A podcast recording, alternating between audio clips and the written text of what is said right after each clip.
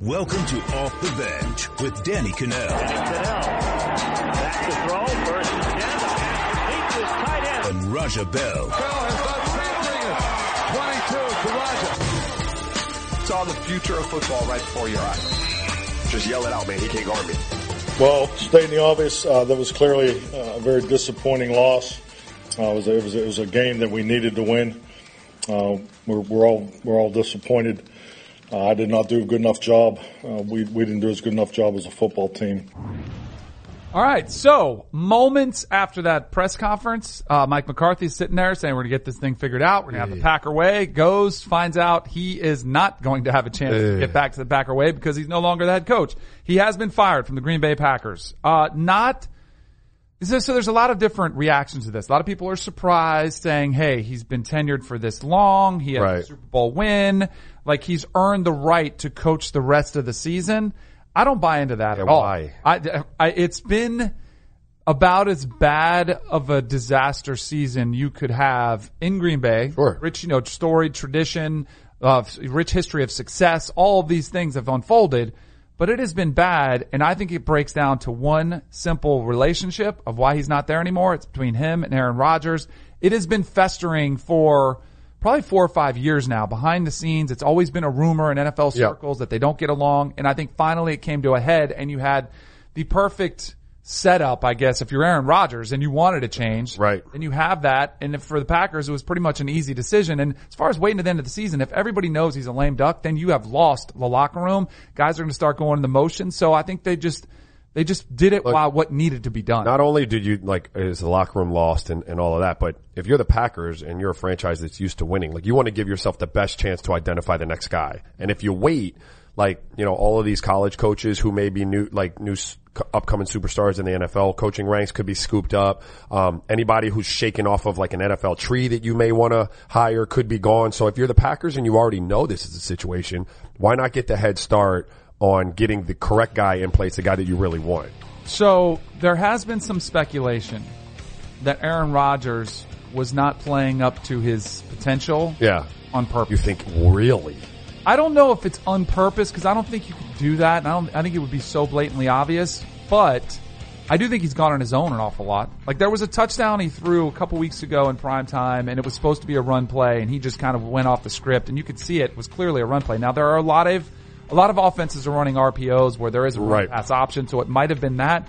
But there were again rumors coming out of Green Bay that Mike McCarthy would call one thing from the sideline, and then at the line of scrimmage there would be another play run on the field. So somewhere it was either miscommunication or Aaron Rodgers went off and did his own thing.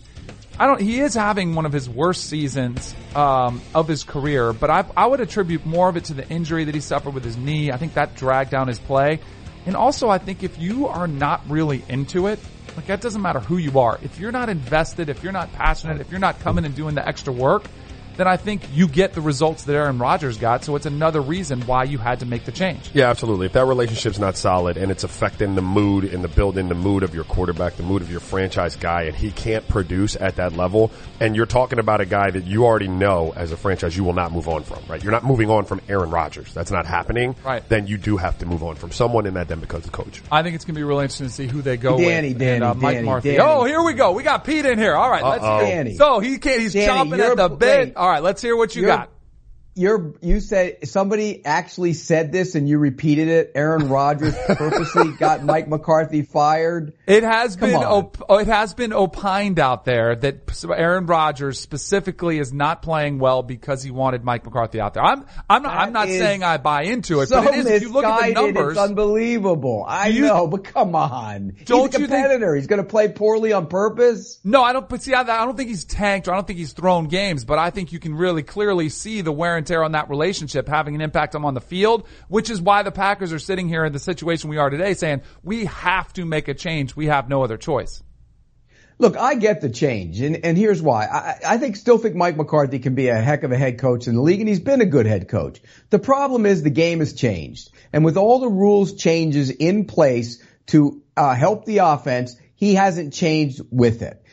All those ISO routes they run. That's all they do. They don't bunch. They don't run, uh, you know, a lot of those jet sweeps, although they've gotten more of that lately, but they got to get more creative. And that's why Aaron Rodgers is so frustrated. He looks around the league and he sees Jared Goff playing in an offense that caters to the quarterback. He sees Patrick Mahomes playing in an offense that's, you know, gimmicked up and does all these crazy stuff to get guys wide open. And yet he's got guys out, one on the left, two on the right, go win your route in one-on-one situations and hope like heck you get open. You can't win that way in the NFL anymore. So for me, I think that's where his frustration comes from. And I know this for a fact. On the other side, Mike McCarthy was frustrated for years with the way that team was built. And Ted Thompson had total authority over the roster and he did whatever he wanted to. And you know what? He adhered to the philosophy of draft and develop. That's all well and good if you're drafting well and you're developing. But they weren't drafting well and developing. And when you don't do that, you have to supplement the roster. And for years, the cornerback position's been a disaster. They've been involved in a ton of shootouts. The defense was never good enough. They fired Dom Capers. They bring Mike Pettine in. Defense still not good enough. So, you know, you can, everybody can point fingers at Mike McCarthy all you want. There's a lot of blame to go around, including former GM Ted Thompson, including Aaron Rodgers, uh, and including, of course, Mike McCarthy himself. Pete, so you talked about the evolution of like NFL offenses. Like where do they go? Where do the Packers go from here? What are some names that could be good, a good fit with Aaron and a good fit to kind of revamp the offense that they've got in place there? Well, two guys I would call immediately would uh, be Josh McDaniels. Uh, obviously, he's a guy I'd start sniffing around. I think Josh McDaniels will be a great coach the second time around. I think the first time around, he thought he was Bill Belichick. He got all the power. He was arrogant. Uh, he had bad personnel decisions. See drafting Tim Tebow in the first round, and and I think that all kind of blew up on him. Now, I think in the second time, with a good general manager in place, I think he'll be a good uh, NFL head coach. And from what guys I know and guys I talk to, he's been humbled by the first time around. He will be much better. Having said all that, his family didn't want to go to Indianapolis last year and work with Andrew Luck. Will his family want to go to Green Bay? That's a big question. I hear he's the leader, maybe in Baltimore if they make a change there. So maybe it doesn't work out. What about Lincoln Riley? Lincoln Riley would be another guy. I would make the call. I would gauge his interest. Could you imagine Lincoln Riley being excited to work with Aaron Rodgers? I hear he wants to be the coach of the Dallas Cowboys, but the Green Bay Packers aren't a bad situation either. So I'd make another call to Lincoln Riley. And then there's some young offensive coordinators. Eric Bieniemy in Kansas City. He's worked with Andy Reid. Uh, you know, you hear a lot about the Taylor kid, uh, who's working under Sean McVay, Zac Taylor in, in, with the Rams, Byron Leftwich. I don't think they're going to go that route, but look for a good, innovative, young offensive coach. Do you think it's a smooth transition because I think Aaron Rodgers is difficult to coach. I think he's one of the brightest minds out there, so I think he's going to challenge you. I think he's very confident in his abilities, so he might want to go off script a lot like he has throughout his career. I don't think it's going to be an easy hire to make, and I think there could be problems. And it better, like I, I think Aaron Rodgers should have some input because if he doesn't, he might hold it against him again. Well, eh, look, he should have some input, but it, you shouldn't let the uh, the quarterback make the decisions. There's Why not? No he's the most important player in the franchise. Like they just invested all this money coach. in him. He's not the general manager. He's the quarterback. Uh, you know, you can't be making those kind of decisions, Danny. What's input, the most important yes. position on the field? What's what's more important, the quarterback, quarterback. or the coach? Of course, he, he, should have some. He Pete, should have some. This input. is the same guy who has a problem with LeBron dictating who the coach is, but now he's lobbying for a quarterback to dictate who the coach is. but he was all happy when Magic fired Paul Westhead back in the day. I mean, look, it worked out. It worked out, but this is a different game. You know, that in the NBA you need two guys and two stars and three three role players in your com- uh, competitor. In this league, you need more than that. And Aaron Rodgers and the Packers are proof of that. Where do you think Mike McCarthy, Mike McCarthy was just uh, this morning? Sports Illustrated put out a report that the Browns are interested in him. Like, if you want to go um, develop a young quarterback in Baker Mayfield, we mentioned all these good, young, innovative minds as offensive coordinators. Do you think Mike McCarthy's a good hire for them? Because I think a lot of people would shake their head saying, why are you setting yourself back with this offense that we just watched running all these antiquated formations? Yeah, but you know what though? They said the same thing about Andy Reid back in the day and look what he did once he got to Kansas City. He evolved. He changed. He, he changed the way he plays offense. And I think Mike McCarthy, yeah, he always had Aaron Rodgers to fall back on. So the creativity he probably thought in the back of his mind didn't need to be there as much. Well, now it does. And if you go to Cleveland with Baker Mayfield, you're going to have to be even more creative. He's a young quarterback. He's learning on the run, on the fly. We saw that yesterday. He was awful on Sunday against the Texans. So a guy like Mike McCarthy would evolve and become a good uh, coach in that system. I think John Dorsey, the general manager, has a relationship with Mike McCarthy. I think it would succeed.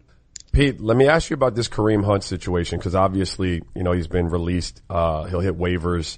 Um, the video comes out. He says he wasn't asked about it by the NFL. First of all, how does how does that even happen in this day and age when you've had the Ray Rice situation and all of these uh, domestic violence type of situations with NFL players? And then secondly, um, is he young enough? Does he get another job in the NFL, or is this it for Kareem? Well, first, let me start with the NFL point of view. Look, you can get whatever you want to get, I think, and I'm a big believer in that. You saw TMZ got it. Now, how did they get it? They paid for it. The NFL is not going to do that. That's against the law, so uh, I don't think they would do that. But use your influence. Use your influence in Cleveland. You know people there. You have a team there. Use your influence to get the video. A, why didn't the police see the video? That that's the million dollar question. You know, we can we can criticize the NFL all we want. The, the police department never saw the video. That's a problem to me. Uh, and and C to answer your question, look, that video is damning. You hit a woman, you put your hands on a woman. That to me is uh, an indictment of your character. And not only did he hit her, then he, when she was down, he gave her a kick. Look, for me, I wouldn't put him on my roster. I wouldn't put him in my building. And good luck to the team that does it. Yeah, it's going to be interesting to see what they do and if if a team. We saw Reuben Foster get picked up by the Redskins. They're kind of waiting. No video though, Danny. Game. Right? Oh, I no agree. Video. I agree. Even though it's multiple incidences, which is probably worse when you think about it, because he's had multiple incidences now, including a laundry list of issues as far as you know leaving the combine early, uh, marijuana uh, issues throughout his career. So uh, definitely both of those situations something that people are monitoring closely. When you look at the Chiefs on the field one big part of this offense was they had Tyreek on the inside or on the outside. They had Travis Kelce as the tight end and they had one of these, you know, a dynamic running back in Kareem Hunt. How does it affect Patrick Mahomes in this offense without him, you know, kind of being that key cog? They're interchangeable. They're running backs. Remember how I feel about running backs? yes. Look, he he took over for Spencer Ware when Spencer Ware got hurt and did the same things, right? Oh, here's Kareem Hunt. Where they where'd they draft him in the third round? Get on, move to the next guy, draft another one next year, move to the next guy. They'll be fine as long as Patrick Mahomes is slinging the ball around, as long as Tyreek Hill is making the big plays, and as long as Travis Kelce is making the plays in the middle of the field when you need a first down the Chiefs will be just fine. So let me ask you, like you had the uh, Patriots look pretty good yesterday. Steelers took a loss to a Chargers team that's that's really good. You still got KC at the top of the of the AFC, or you got somebody else there? Well, I think KC has to stay there right now, but uh, you know, defensively they still to me have major issues, and and I'm not sure uh, they're not going to show up in, in, key times, particularly in the postseason. You can't lean on your quarterback to score 40 every week. It's just not going to happen consistently, particularly as the games get uh, more important in December and the games get even more important in January. So I think the defense has to tighten up a little bit for me to say they're number one. Look, you can look at the AFC landscape all you want. There they are. Oh, the Steelers. Nope, they're gone. The Chargers, here they come. Can Rivers win a big game? He won one on Sunday. We'll see in a couple weeks when they play the Chargers, uh, I mean the Chiefs in Kansas City. But aren't the Patriots just milling around? The Patriots are milling around. They're doing the same usual thing they always do. The defense is getting better in December. Tom Brady is spreading the ball around, getting the ball out of his hands and getting the ball to the running backs and, and running the football when you need be. Bottom line is, we could talk about Kansas City's high-powered offense. We could talk about the Chargers being a hot team. You could talk about the Steelers and their offense. Right now, if you had to pick the team to go to the Super Bowl in the AFC, who would it be? Patriots. Go with them. Of if course. You're, if you're smart. I mean, it's the, say, it's the surest bet in all the sports is bet on Brady and Belichick and bet on LeBron to make the finals. Um, when you look at the MVP race, I think there was a couple weeks ago, it was Drew Brees was making this really good push. Then he has a bad game in prime time and a big spotlight. Mahomes is sitting here putting up numbers like we haven't seen. He just had his 41st touchdown pass. If you're looking at it, who would you give the MVP to? Well, let, let's let it play out a little bit. I, and I have a vote, and I'm going to wait. Um, you know, the voting doesn't have to be done for a while, but I, I, would probably right now give it to Mahomes, but that can change in the next couple of weeks if Brees goes back to having big days and, and their team gets back on track and maybe Kansas City loses. I think the other guys in the conversation, Rivers has been fantastic. He has to be in the conversation. I think Russell Wilson has been fantastic. He has to be in the conversation. Gurley and Goff, probably Gurley now a little bit ahead of Goff in the conversation as well. And let's not forget, Aaron Donald has 16 and a half sacks. What if he gets to 23, 24, breaks the sack record? Does he get into the conversation? I mean, the guy's been phenomenal. So uh, I think those are the names to keep an eye on. You know who else is having quietly having a heck of a year is Deshaun Watson. Yeah. Uh, you know, you and I both know that Aaron Donald's not going to win MVP. He can win Defensive Player of the Year, but he's not going to win MVP. He doesn't play the right position. Come on, Pete. You know that. well, and that's the thing. I try and tell all these guys that that's all well and good. He's the MVP, but is he the MVP of his own team? That's a good question. All right, Pete. No, he's not. Jared Goff. Jared Goff Exactly. is the MVP of that team. Exactly. That's what I'm saying. He plays the wrong position. It's going to go to a quarterback. We know that for sure. All right, Pete. Thanks for joining us, man. Appreciate it. All right, guys, take care. All right, we're going to take a quick break. Then we're going to do some college football because we were this close to having a potential disaster on our hands as far as college football goes. Barton Simmons is coming back to discuss it with us next on Off the Bench. All right, what's up? Welcome back off the bench. Danny Kanell, Raja Bell. So the college football playoff was announced Yeah. yesterday. I must tell you, I was very relieved when the four came out and I was extremely nervous We're going to get Georgia. was, yeah, there was a lot of push. You know, Herbstreit's doing his game, and he says Yeah. move up because of the way they played. And I'm like, I'm pulling hair on my head. I'm like, this is insane. A lot of the conversation was, should we put Georgia in there? Look how good they looked against Bama. Thankfully, thankfully, the committee got it right with these four teams. Although, I will say this, I've been true to form every year, so I don't like the fact that a team on championship Saturday, while these conference championship games and sit and watch. sit and watch. You had it Ohio State two years ago. You had it Bama last year, and I did not love Notre Dame sitting at home watching everybody else put it on the line, Yeah. and they're out there playing. I get it; they're undefeated. Let's put them in. I don't have as much of a problem because they don't have a loss, but I think it's one of the many flaws that you've got with the playoff that we're in, which is why we need eight. That's a whole other thing. Yeah. But I do think they got these right. Did you have any beef with them? I didn't have any beef with it. Uh, you know, my Oklahoma Ohio State thing, but I do think Oklahoma over, has been the same team more consistently this year than than Ohio State's been. Ohio State's been all over the map. I think Oklahoma has issues.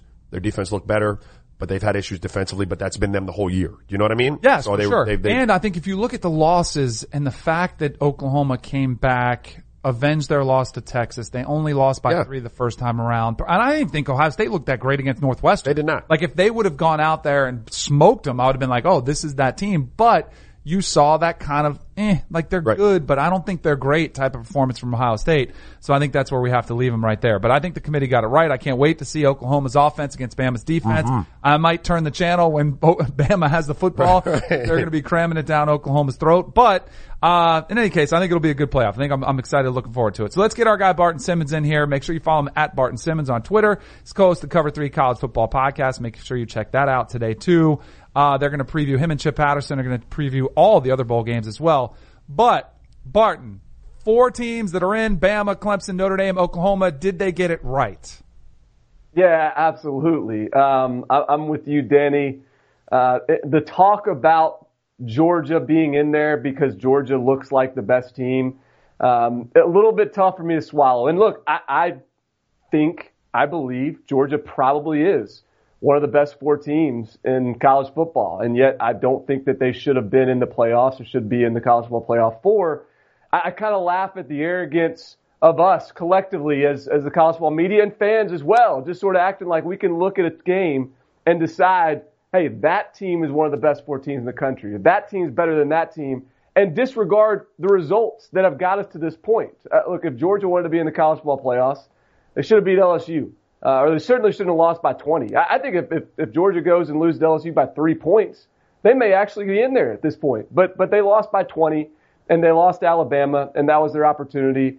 I, I've long felt that Oklahoma, because that offense is so good, historically good, that they deserve to be in there because I think that's an Oklahoma team that can beat anybody. And you guys mentioned it. I mean, Oklahoma, what they they lost by three points to in a rivalry game that a loss that has since been avenged. So uh, I think that they got it right, and uh, I'm, I'm a little bit relieved that we didn't go down, set that precedent that we can just Oh. start deciding a team is better than everybody else. I would have absolutely lost it in that thing. I think there's two things that are wrong all the time. Yeah. And I have no problem admitting it. I'm wrong all the time. When we do picks and I test, I think this team is better. We're wrong. You know who else is wrong? And it bothers me that they would use this as part of the conversation is the Vegas line. Because that was another thing I saw. Well, if Georgia faced Oklahoma or if Georgia faced Ohio State, they would be the favorite in that game. Yeah, that's lines happen Right. all the time. They're for a very different reason. Yeah, it might mean that team would be favored, but it doesn't mean they deserve it. It doesn't mean they would win every single Yeah. time either. No doubt. Uh, Yeah, Bart, uh, uh, go ahead. Well, I mean, at, at what point are we playing? Like, why are we even playing the games anymore? If we're, you know what I mean? So, like, why don't we just say, "Hey, Vegas, hey guys out there in, in, in, in the desert, you guys decide who the best teams are. We'll just play a few exhibition games over the course of the season. Y'all sort it out. And then we'll let you pick. Forget Bobby Johnson and Condoleezza Rice and, and Barry Alvarez. Let's let the Vegas guys pick it if that's what we want to do. And I, I, I'm with you guys. Like let's let's let them decide it on the field.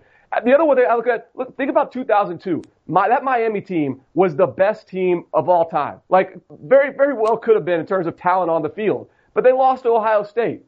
Are we going to go back retroactively and say that, well, look, I know Ohio State won, but Miami was really the best team because that's what my eyes say, and I'm a really smart analyst. No, we, we got to let the, the results count for something, and uh, I think ultimately that was sort of my big sticking point this year.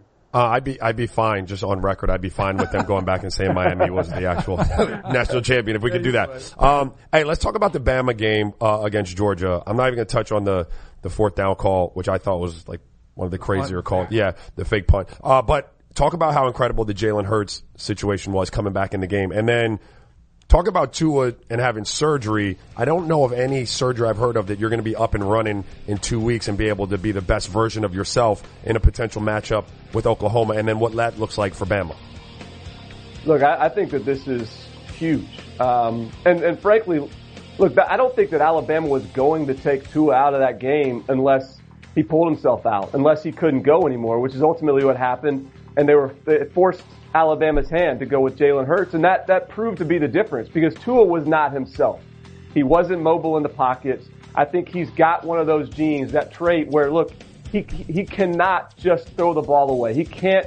It's in him to every play he wants to extend it. Every play he wants to do something special, and and he just didn't have it in him with the legs, with the with the knee, with the ankle, and a high ankle sprain. You don't recover from that quickly. I mean that that that lingers, and so I, the fact that Jalen Hurts came in, did what he did against a Georgia defense that, sure, they weren't prepared for him. Um, they were game planned for Tua. Uh, and, and credit Dan Enos, the quarterbacks coach over there at Alabama, for having, Jalen ready. Um, credit Mike Locksley for putting a game plan together once he got in there uh, that he could make him successful. And cre- credit Jalen. I mean, yes, he stuck th- through it. Um, his moment came. He took full advantage of it. I mean, this is a guy that that's for whatever flaws he has as a quarterback he's never shied away from the big moment. He, he's always been very mature and competitive every step of the way. So yeah, it was a great story. Um, and, and it was a great story, you know, even given that it's okay to transfer. And, and I'm, I'm a believer that there's, I have no problem if he had transfer, but that he stayed and stuck it out and, and came through and played, played in a big moment like that, I think was awesome. Um, but again, I, I, my interest now is in what is Tua's health moving forward because if Jalen Hurts is the quarterback at Alabama, it, it really does change things. I mean, I, I while they're a different team offensively, um, I don't think they're quite as explosive. In some ways, they're just as good, but they're a different team in terms of the challenges they present. And I think that Tua under center makes Alabama the best version of themselves. So, and and, a, and an immobile Tua, a banged up Tua, is a totally different version of him. So it's going to be really fascinating to see what this quarterback position looks like here in a couple weeks and how healthy Tua is. So the total is set at 79 points in this game. So clearly Vegas thinks it's going to be a high scoring affair. I can't, this is the matchup I really wanted to see. And I, you know, it was funny because Kirby Smart after the game said, "Oh, if you ask that guy over there, I guarantee you he doesn't want to face us again." And I think Nick Saban would rather play Georgia again than have to face Kyler Murray in that offense because I think it's going to be a much stiffer challenge. Like I think they match up really well against Georgia. They didn't play that great, and they outscored them uh, twenty-one to seven in the second half. Like they, they came back and they, there were no issues. Um, do you think that Kyler Murray and this Oklahoma offense will put up? 30 plus points, 40 plus? Like, can they put up the type of numbers they've been doing all season against the Big 12 against Bama? Yeah, my, that was my hunch too, Danny. I, I uh, when when Nick Saban started stumping for Georgia, yes. you know, that was me just thinking, look, I'll, I'll t- let's move Georgia up to three. Let us go play Notre Dame and keep Oklahoma out of this mess because I don't think he wants anything to do with Kyler Murray or Lincoln Riley and those those guys. This is an Oklahoma offense. I, I believe this. I, I, think Oklahoma can score on anybody, Alabama included, and, and I think that Oklahoma, like when you play Oklahoma, it's less about hey, can our defense get stops because Oklahoma's going to get theirs. Yeah, maybe you need to you, you need to hold them to a field goal or two. You need to find a stop here or there. But really, the pressure to me shifts to to your offense. I mean, you've got to keep pace with Oklahoma. If you're sleepwalk through a possession or two, if you have a sloppy turnover, if you have a bad special teams play, and you give Oklahoma one additional possession, or if you if you if you don't break serve, I, I think you're in trouble. I think that's what this Oklahoma offense is, and that's why I don't even care what their defense is. I mean, they, they've not counted on their defense all year long. This is a team that has a defense that just needs to get a play here or there and give that offense one additional possession, and they'll go win it. So I, think this is a great matchup. The line's set at like 14 points to open. Give me Oklahoma all day on that. I think this is going to be a close game. I think I'm going to take the over. I think Oklahoma gets in the in the 40s. Uh, the winner probably is in the 50s, and yeah. and I think that the loser probably is in the 40s. I think it's that kind of a game, um, and I think it's going to be a great matchup. Yep, I think it's going to be fun for sure. Barton, thanks a lot, man. Appreciate it. Yeah, thanks, guys. Hey, let me ask you a question yep. before we go to break. You had UCF. Yep. Storm back against Memphis. Yes. No McKenzie Milton. Yep. Two straight seasons undefeated. Yep. It, do they ever get in? Is there no. ever a scenario in which no. they get in? Unless unless it, we go eight teams, and they right. finished eighth in the rankings, which I think is too low. I would have them over a two-loss Michigan team.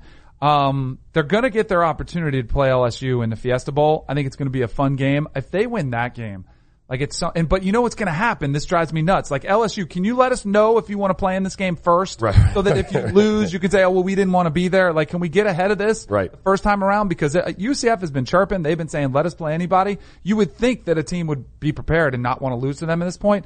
25 straight games. They deserve a shot. They do it without their back, uh, their quarterback, as you mentioned, came in, rushed for a ton of yardage. That's mm-hmm. kind of their, they have, they definitely have a different identity. Yeah. I think it's going to be, I think it will be if they win this game, but I, even still, even if they win this game, it just won't put them in the conversation for four teams. But I do think, I do think we're getting closer to an eight team. Yeah, I think there are like enough, a team like them could continue to move the conversation forward. Yes, right? I think a team like that, like them. But I also think when people look at, I think, I think the fact that the SEC did not get two in, I think Yeah. really bothers the SEC, and I think maybe they start pushing. Okay. those are the voices you That need you to get really need to loud. hear. Right, right, right. Then you need to get that uh, taken care of. But I do think there are more people that are saying, you know what? Eight teams would be a lot of fun. Right. And there would be some teams that would be deserving, and I think it would really en- enhance the back end of the regular season, which was pretty, pretty lethargic this year. Like the regular season kind of came to a whimper down the end. Instead, you have a bunch of teams fighting for those top eight spots. I think it'd be uh, infinitely better when we do that. All right, let's take a quick break. We come back to some NFL. We have multiple coaches fired, and not who you think it is. We'll hit on that next and off the bench. All right, welcome back off the bench. Uh, Steelers, Chargers last night. I'm not going to lie. This is kind of my MO for when I'm watching Sunday night football. It's Yeah. been a long weekend. I traveled. Okay. Halftime, looked up. I was like, yes. Go to bed. 23-7. Shut Steelers are going to roll. so I'm like, set up the DVR. Yeah, yeah, yeah. I'm like, all right, if anything happens, I'll check it out in the morning. But then I was kind of bummed. I'm like, whoa, what, when did this happen? So I Right. watched the game early this morning. Uh, the Chargers do complete the comeback. They come all the way, storming from behind. Phenomenal finish. You did have some bad officiating in there as there was a touchdown the Chargers threw with their left tackle was clearly offsides. Yeah. Didn't call it, let it go. And then you had uh, multiple plays at the end of the game. Artie Burns is trying to block field goals, keeps jumping offsides. Like it gets really bad. Mike Tomlin, after, here's what he had to say about the officials. All right. Because it's, It's pretty bad. catastrophic. You know, um, I'm gonna keep my mouth shut. I'm gonna do that because I sent enough money to New York. Good for you. Yeah, good for you for for doing that. But I'll say this, but I don't. I think it's a bad on, look man. when you lose, even if it's egregious and the officials are bad. You cannot blame that game on the officials. Did don't let it get to that point when you're up twenty three. What was the rest of his sound like? Did he say that though? Because some dudes will say the officiating was terrible, but Right. that that wasn't the reason we lost the game. In which case, I'm fine. I think he handled it all right. I don't think it was bad because he didn't blame them. Right. But I just don't even like going down that rabbit hole at all. If you're the head. Oh, I'm fine with that. Like, look, if they were terrible, they should be put on blast. I really believe that. Like, as an anti-official guy, like you Officials had an awful game. They had an awful game. So here's what I think is very because you've had a lot of bad I- officiating games. I want to say I would say something like a psychological thing. Yeah. So the officials this year have been put on more notice from the NFL. They're reviewing them more closely. They're making their mistakes public, and they even fired a guy in the middle of the season. I think the officials are tightening up a little bit. Good. Like seriously, No, I think fine. it's affecting their performance in a bad way because all of a sudden they're put under the scrutiny that the players are, and they are not handling it well. Well, that see, that's my only thing. Here's, and I'm not anti-official. I'm anti the way officials. Are, I, no, you know why? I'm anti the way they're treated. Yes, because they're the always player, right. Player is held to a standard, and the official is considered part of the game, so he's always correct. And like, look, there are instances, right? Like dudes yelling at people in tunnels. There's, you have no idea. The guy said that he was called something by official. We just take an official's word that he didn't call him that. Why can't he? He's a human being. Right. You know what I mean? You saw Scott Foster the other night in the Dallas Mavs. Now I'm off the rails. Kick JJ Barea. JJ Barea gets two texts a year. Two texts a year. They're all from Scott Foster. Scott Foster kicks him out of a game as he's sitting on the end of a bench, and you can see that the dude really doesn't say anything. So I just take exception with the way officials are treated as part of the game. They can do no wrong, and players are held to this standard of not being able to approach him or, or defend themselves in, si- in different situations. I do think the NBA and baseball to some extent with pitchers and catchers, I think their relationship with officials, umps, refs, all that Different. A little bit different Yeah. because there's so much. There's just football is a bigger sport. There's more guys in the field. You Sure. don't get that personal interaction, or you shouldn't really. Like I got to know the umpires behind me a lot. They'd always talk, and they they actually looked at like, "Hey, you doing all right?" Like they come out every time I got killed. They're like, "Are you are you okay?" I'd always be apologizing to me for the Yeah. offensive line play. Um, so you like that is a relationship that you can develop, and I always be super nice to them because I wanted to Sure. fouls if they came my way. Um, but I do think I think in the, in those sports, baseball and basketball, it is a little bit more unique, and you can work them over more so than even I could as an official behind me. Great You can play it. relationships with some refs. Yeah. Like great re- relationships with some refs. Again, this is, I don't mean to make it ref, although I do it all the time. It's just the treatment, right? Yeah. Like the, the, the assumption that it's refs. always correct and that he can't be. I, I don't. just- My sister and my dad are both refs. I hate them both. there you go. All right. All family. I do think though you have to start looking at the Chargers, and uh, they've been this team that is flying under the radar, that's flown under the radar, and it's always been like, Yeah. well, they're they're not first in their division. The Chiefs have a stronghold on the AFC West. And they have just kept winning and winning. Their defense has gotten healthier and healthier. And Yeah. Philip Rivers is having this season, which is unbelievable. Where I think he should be in the conversation too for MVP. Sure. I still think he's third behind Brees, behind Mahomes, but I still think he should be in the conversation. And I guarantee you, this is going to be a team that nobody wants to play at that wild card matchup. And I guarantee you, the Steelers being number one among them, saying, "I don't want to see that team again." Correct. Uh, having to play us in that. It's like your Oklahoma of the, of the, the college football playoffs. The team that people are like, nah, we're good. Uh, you know what, Philip Rivers, like I know he can stand back there and like sling the heck out of the ball. He's a big old dude and stuff. Yeah. But he makes, cause I too watched the second half this morning. Some of the plays he makes as things are like just deteriorating in that pocket where he's not even really throwing it. He's just like flipping it out to people and like, it's pretty remarkable, man. Oh yeah, it's. Yeah. I think it's it's it speaks volumes to you don't have to be Mike Vick or um, Lamar Jackson. Yeah. In order to like be mobile, considered mobile, like there's pocket presence, Right. And I think Philip Rivers put on a clinic in how to move with inside the pocket Crazy. by just this much room. And when I was a kid, I used to work out with Dan Marino, and he used to tell me all the same things. Like I couldn't break six flat in the 40 yard dash, but I can move in the pocket. I Yeah. know where to find a hole, just a tiny window to get that ball off with. Call So- Dan. Can I get my son to work with Dan a little bit? i'll have to try to Yeah, look that up. God, All right. we'll have to do that. Uh, so literally our rundown today says, could we see major changes coming in the NFC South? Because it was a pretty bad day for a couple of those teams. The Falcons have been atrocious. The Panthers lost again. This time it's the Bucks who weren't very good, What although happened them? Jameis had a pretty good game. Uh, Cam Newton had an atrocious game, four Yeah. picks, but they decide not to make a head coaching change, as we saw with Mike McCarthy getting let go from the Packers. They've uh, fired multiple assistant coaches, including defensive line coach Brady Hoke, former head coach of Michigan, who was kind of bashed there as being a bad fit. This to me, uh, Ron Rivera is going to take over the play calling duties on the defensive side of the ball. This to me is the ultimate, and this happens all the time. Somebody's going to take the fall. Yeah, heads and have it to ain't roll. Gonna be me, and it ain't going to be somebody, but it's going to somebody has to take the fall, and clearly that's what's going on here. Well, a lot of Sometimes times it works. It, sometimes it works, but in a lot of cases, there's an eventuality that it gets to the top. Right? You're going to roll the lower guys on the totem poles heads first, but eventually it reaches the top. And the Panthers slide has been confusing for me. Um, and if they continue to slide, that there, there will be more heads rolling. So the NFC South, which was at the beginning of the season, I thought this. I thought it was the best division in in the uh, in the NFL. Yeah. Saints living up to the hype. They're ten and two. Panthers dropped six and six, and the Bucks, who get that win yesterday, they're at five and seven, like still fighting for their playoff loss, uh, lives. I think both these teams. Rivera's got a little more leeway, obviously, because he had more success. Right. Bringing that team to a Super Bowl. Dirk Koetter, though, if they, I think he's done after the season, no matter what. And they, I think the more important decision is what do you do with Jameis Winston, who's been playing pretty decent while he's gotten this kind of second chance. What if they squeak in? I know to the playoffs. Yeah. I mean, there is. It's like you asked that question. I think some people are thinking, well, how the heck? That Yeah, no, but, happen? like, no, what- because after the division leaders in the NFC, you've got the Redskins. That NFC East is a joke. Right. Cowboys are at seven and five. The Redskins behind them at six and five. The North is a little bit more competition with the Bears, but they lost yesterday, and the Vikings at six and five did not look good.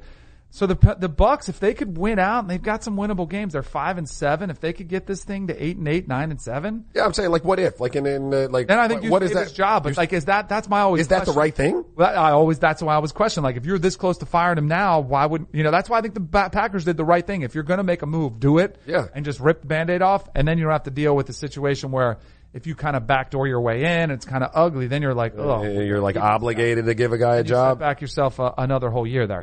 All right, let's get it over to Hannah because we have some uh, fun stuff and socially relevant today.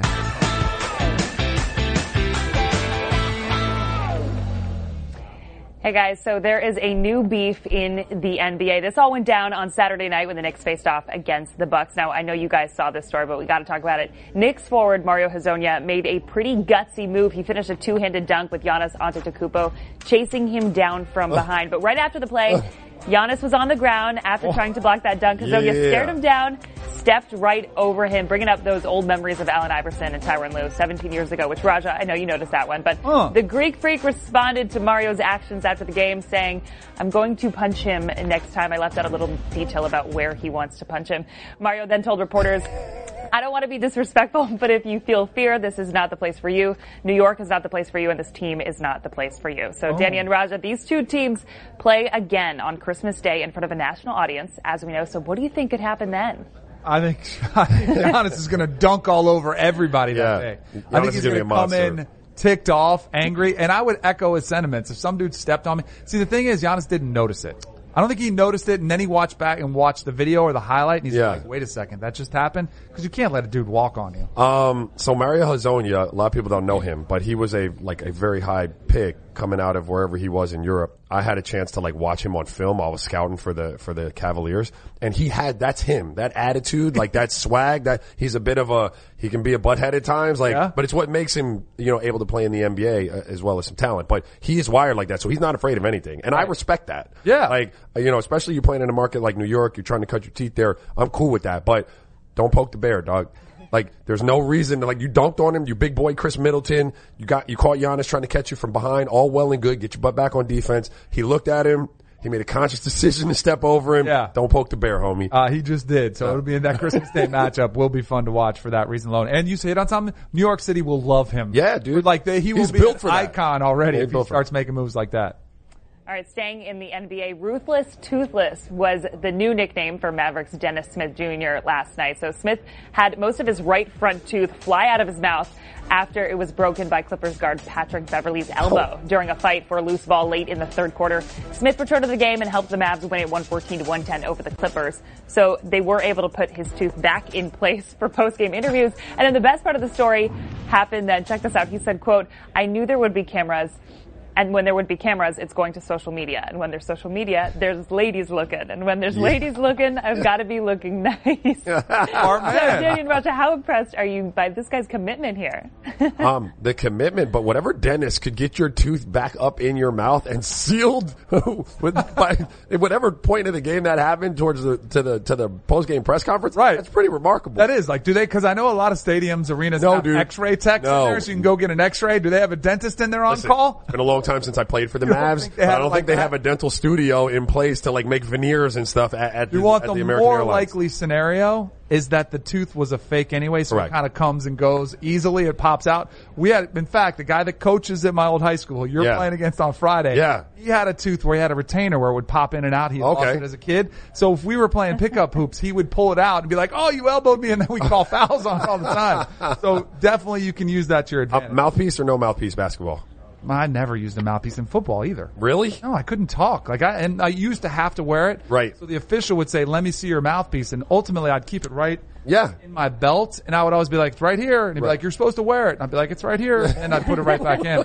You can't talk. You gotta be able to. Yeah, I can't play basketball, and my son fights me all the time uh, He playing wants to wear quarterback. one or no? He doesn't want to wear one for football, uh, but his mommy wants him to wear one for basketball. So I'm like, buddy, you got to work with me. Like, all right, you're gonna wear football, you don't have to wear it for basketball. I look at dudes that wear them in basketball. I'm like, oh. yeah, me too, dude. I got. I'm gonna be honest with you. I don't love it. All right, lastly, guys, that wasn't the only rare occurrence that went down on Sunday. So Detroit Lions left tackle Taylor Decker caught a touchdown pass against the Rams, and Decker revealed that it was his first time that he's ever scored a touchdown in organized football. After the game, he said that he was so excited, he threw the ball into the stands, but he would like to have it back. He tweeted this out, making it official, saying, To whoever caught slash has the ball I threw into the stands, I played football since first grade, and that was my first ever touchdown. I'd love to have that ball and would be more than happy to hook you up if you'd be willing. So guys, what kind of swag is he gonna have to pay up to get that ball back? Oh, oh, Let he found him. I He didn't even know this. it. Look at he that. said that he's he is being great about it. Hashtag Yep. social media strikes again. Okay, I didn't even know this. What kind of swag is he gonna have to give back now? Let I bet he all- negotiating begin. Yeah, exactly. I bet he all he gave him was a jersey. Nah. Tickets and a That's a really cool fan. Yeah, and you get him a brand new ball. Like you give him a new ball. Ball? Yep. A signed jersey Yep. from Taylor or from like from, Matt Stafford. Yes, from the real play. Uh huh. from the superstar. I'm gonna try to get myself a, like an a, like a all access to something out of that. Yeah, yeah, yeah. Like can I, can I get yeah, down to the locker room? Like yeah, a little tour, yeah, personal something tour. like that. I would. I think Yeah. it's easy as a player. Don't be a that. don't be a whole like butthead about it. But you leverage your situation there, right? Hey Taylor, if you want the ball, don't throw it in the stands, Holmes. Here's a question I have for you. Does it really matter in the bigger scheme of things for Taylor Decker if he gets that ball Nope. or just a game ball? Correct. That would be because I did. I have a lot of balls that I got like game balls that were given. Don't out. even know. I didn't care. I could just. I'm going to get a ball. I'm going to paint it. It's going to have the stats on there. Correct. And you could have that done up. Like who cares where? It Probably means more to the fan to say that he had a game used ball than it would to Taylor in, in the exactly. in the long run. Exactly. Leverage that situation, homie. I want more on the story on the fan that has it. Hopefully he has social media and he saw this all go down. Unlike Raja, who has no Twitter. That's all for socially relevant. Be sure to follow us on Twitter and Instagram at Kanell and Bell. Still to come, Danny and Raja break down tonight's Monday night football matchup between the Redskins and the Eagles. Come on back to Off the Bench. Man, it is not a good day to be a head coach on a bad team. I mean, I guess it never is a Yeah. good day to be that situation, but Especially in the Midwest. Yeah, exactly. We saw Mike McCarthy canned by the Packers. And now we have Fred Hoiberg, head coach of the Chicago Bulls. They're 5 and 19. They've been pretty bad last couple of years. He has been uh, relieved of his duties. He should have there. been fired a long time ago. Yeah, that was just seemed like a bad fit. And yet he was like beloved in college. Like, Yeah. Thought, oh, he's going to be a great coach in the NBA. There's such a difference in college coaches and NBA coaches. And clearly it just didn't work The out. mayor, Yeah. dude. I'm a newsflash. I don't think he was that great in college. Really? I went to watch his teams play. Like I didn't. I mean, he was okay, but I didn't think he was. So how does a guy like that rise in the ranks? He's a good dude. Like he's a good recruiter. He gets along with people. He's good in the press I conference. think a little bit of all of that, like kind of perfect storm type of dude. really good dude, like super highly regarded. Um, You get a buzz too. yeah, because now that like you don't have to necessarily live up to it, you just can't prove that it's not true, right? And so I think he just rode that wave. Like he never gave anybody any reason to say that that buzz wasn't like warranted. Do you Right. know what I mean? Yeah. Like so all of his Iowa State teams were okay. I don't think Right. any of them were fantastic. Um, I watched them play and I even wrote in my report when I was with Cleveland, like, they don't do anything offensively. So I don't, I didn't know how he got the moniker of being this great, like, offensive guy. They, they fell apart at times when I watched them. And so, like, I was all for it in Chicago. You need some fresh blood, see if it works. But it became obvious really early that that wasn't getting done there. And they rolled it up in like Jimmy Butler and D Wade weren't the pieces he needed. And whooped you know, there was always an excuse, but that should have been made a long time ago. This is silly. So they go with Jim Boylan, uh, an assistant coach. They elevated him to head coach. I mean, clearly, I don't. Is is he the long term answer? No, probably not. No. No. I mean, but uh, good for them giving him the job, like, and saying he's got another year on his deal and they're not going to call him interim. Like, I respect that from the Bulls, but I, I doubt very seriously he'd be the long-term Right. solution. Did you? Uh, you were pretty superstitious, right? I was. Really Yeah. Yeah, I was. Uh, so DeMar DeRozan, uh, DeRozan has a shoe superstition where Uh-huh. if he's having a bad game, halftime he'll go in, he'll change up the kicks. I don't think it's a big deal at all. Like, I'm surprised people think this is an issue. Yeah. Or like, oh my gosh, this is crazy. I would do that all the time if I was playing bad. And the shoes like are stacked up in your locker. Like you have bro, I- 15 pairs. It's like, well, I'll change them every quarter if you wanted to. This is a question. Um, do you think he's getting unfairly, like, criticized for this because of, like, the mental health thing that he came out in? Well, I didn't And, consider uh, that. Um, that's, that's, I had not thought about that at all. On a serious note. Yeah, Because no. I did that all the time. I think a lot of dudes Yeah, do. I it's think a lot of commonplace. Like I, um, that's a good one. I think, I think people would, because he's been more open Right. about dealing with depression, dealing with mental health issues, that people see that as a weakness. Yeah. And that's where we as a society need to get over that and say, all right, you know, there's, you can separate and compartmentalize things. Correct. This is clearly just him being a pr- typical professional athlete. Yeah. How long did you, now, were you the same way if you were playing good? Did you rock the same shoes? Absolutely. How, what was the longest streak you ever had? Ooh, I don't know. Um, I would play in shoes. I probably played in shoes for a month, which is unheard of in NBA. Right. Like, you're talking about three, four, five games max. I played in shoes for months. Really? Like, because, you know, Yeah, you got your orthotic. So while the bottom of that shoe wears out, if it's a regular sole, I could just flip the orthotic out and, and still get some tread out of that same shoe, you know, cause I'd have a fresh orthotic in it. Right. Yeah. Did you happen to see uh, what Bill Belichick did with Adam Thielen? I did. So these two, that's like the most unlikely, like Seriously. nemesis. Like that looks like exactly what Belichick likes at wide receiver. He goes at him on that side of the ball. I think it was I, again another situation where fans are like, "Ooh, I can't believe these guys are going at it." That is sports in a nutshell. Yeah. that's all it is right there. So I don't think it was a big deal at all. Uh, tonight's Monday night game, not exactly uh, the best matchup on Yeah, paper. I won't be. or anywhere else that you would Date night. describe it. Uh, the Redskins six and five, Eagles five and six, two teams that had their sights set on possibly winning the NFC East. It's been a disaster. The Eagles have had this hangover come in. I would give the edge to the Eagles. I just, I think Alex Smith losing him, I didn't think it was going to be a huge deal, but I think you've seen some of their deficiencies at quarterback with Colt McCoy. Yeah. I just don't think they're as good now. And I think the Eagles are going to play a little bit more enthusiastically and get the win. I'm going to go with the Eagles too, but I feel very confident in that I'm not going to watch any of this game and I'll be sitting here tomorrow having not missed anything. Right. That's right. Yeah. But what do you got? You got to tune in a little bit. No, I have a basketball game tonight. We got a high school oh, basketball game. Oh, All right. Yeah, so I can't watch. How excited are you about Hootie and the Blowfish on the reunion tour? What? Wait, you didn't know this? I, we confirmed this morning that I do actually know a Hootie and the Blowfish song. Yes. What, I only want to be with you? Yes, the famous video with Marino in the Yes, video. I know Like, that song. Other than that, I have no. Darius Rucker, he's a big South Carolina football Black dude, right? Yes. Yeah, okay. I know him. I've seen him. Yeah, but I don't know the songs. Him down to uh, the black. black dude. That's great. He like him and Jimi Hendrix, right? Like the two rock and roll black dudes. Yeah, well, he's country, Oh, so he's not even rock and roll. All right. He's which is even more rare. rare. I mean, we're in the same bucket. So go listen to Darius Rucker and throw in some Hootie and the Blowfish. They're coming back.